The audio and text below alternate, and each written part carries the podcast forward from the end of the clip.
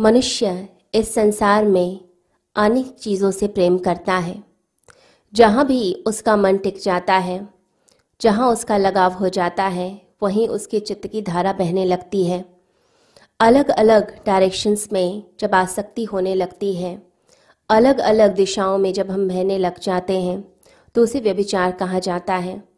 जब मन अलग अलग जगह आसक्त हो जाए तो अगर अलग अलग दिशा में मन बह रहा है, यानी कि खंडित मन है, विभाजित मन है, ऐसा मन जो हर चीज़ को पाने की इच्छा रखता है। जैसे मेले में जब कोई बच्चा जाता है तो उसे सब कुछ अच्छा लगता है, उसे लगता है, मैं ये भी ले लूँ, मैं वो भी ले लूँ, मैं सब चीज़ें अपने पास इकट्ठी कर लूँ। तो उसका लगाव, उसका अट्रैक्शन हर चीज़ से होने लगता है। तो मनुष्य का भी यही स्वभाव है कि वो एक जगह नहीं टिक रहा है वो अनेक जगह अपना लगाव, अपनी आसक्ति बना लेता है। हर जगह ऐसे उसे लगता है कि जैसे मुझे रस मिले, मुझे आनंद मिले। तो कभी धन के पीछे भागने लग जाता है, वहाँ पर आसक्ति बना लेता है। कभी यश के पीछे भागने लगता है, कभी पद के पीछे भागने लगता है। तो एक जगह मन टिकता नहीं है। ये जो मन बटा हुआ है, ये जो खंडित मन है, इससे कभी भी भक्ति नहीं हो सकती है।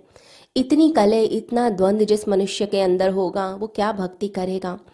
अंदर से जब तक शांति नहीं होती है, जब तक आपका जो चित्त है, आपका अंतकरण है, वो एक धारा में नहीं बहता है, तब तक भक्ति योग से जो आपको आनंद मिल सकता है, वो आनंद की प्राप्ति नहीं होती।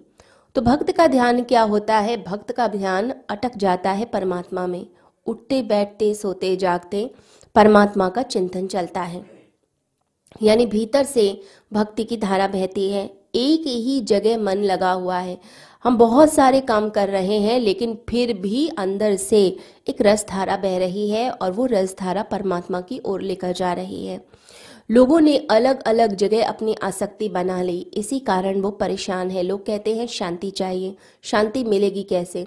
जो मन भाग रहा है चीज़ों के पीछे और लगातार भागता ही चला जा रहा है, उसे शांति की प्राप्ति नहीं होती है।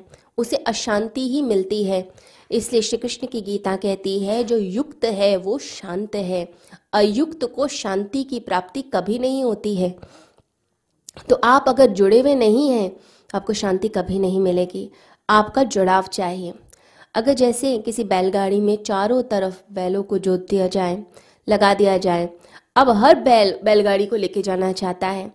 कभी एक बैल अपना दांव लगाता है, वो खींचता है, वो थक जाता है तो दूसरा खींचने लगता है। अलग अलग डायरेक्शन में जब बैलगाड़ी चलेगी तो बैलगाड़ी की जो हालत है, वो आप जान सकते हैं कि वो टूट ही जाएगी। तो ऐसा ही लोगों का मन टूटा हुआ है। डिप्रेशन रहता है, लोगों को परेशानी रहती है, लोगों को अशांति, कल है। ऐसा लगता है कि अपने आप से ही खुश नहीं है, अपने अंदर से ही खुश नहीं है, अपने साथ बैठना भी नहीं चाहते हैं। क्यों? कभी कोई एक चीज़ अच्छी लगती है, फिर उससे विरोधी चीज़ अच्छी लगती है। तो अलग अलग स्वर अंदर मन में चलते हैं। हम किसी एक डिसीज़न पे कभी नहीं आते। कभी व्यक्ति कहता है, सिर्फ़ शांति चाहिए। फिर थोड़ी देर बाद कहता है, नहीं, अकेले तो बैठा नहीं जाता, हमें कोई व्यक्ति का साथ चाहिए। कभी लगता है कि बड़ा अच्छा भोजन है, ज़्यादा खा लो। फिर जब पेट दुखने लगता है तो अगले दिन उपवास करने लग जाता है। कभी कहता है कि धन से सुख है। फिर कुछ टाइम के बाद जब बिज़नेस में प्रॉब्लम आने लगती है तो कहता है कि इससे अच्छा तो ये झंझट छोड़ूं और मैं संन्यास ही ले लूँ। तो अलग अलग जगह मन जाता है, कभी एक जगह तो जाता नहीं। तो श्री कृष्ण समझाते हैं श्लोक के माध्यम से कि आपको एक अखंड धारा की आवश्यकता है। एक धारा, एक चेतना जो एक ही दिशा में बहती हो। शक्ति हम सबके अंदर होती है, लेकिन उसको हम नियोजित नहीं करते, उसे इकट्ठा नहीं करते। बहेगी तो बहेगी कैसे? बहती नहीं है क्योंकि अलग अलग दिशाओं में भटकी हुई है। जब तक आप एक तरफ़ उसे नहीं लगाएँगे, तब तक वो परमात्मा तक नहीं मिल पाएगी। आनंद की प्राप्ति नहीं हो सकती है।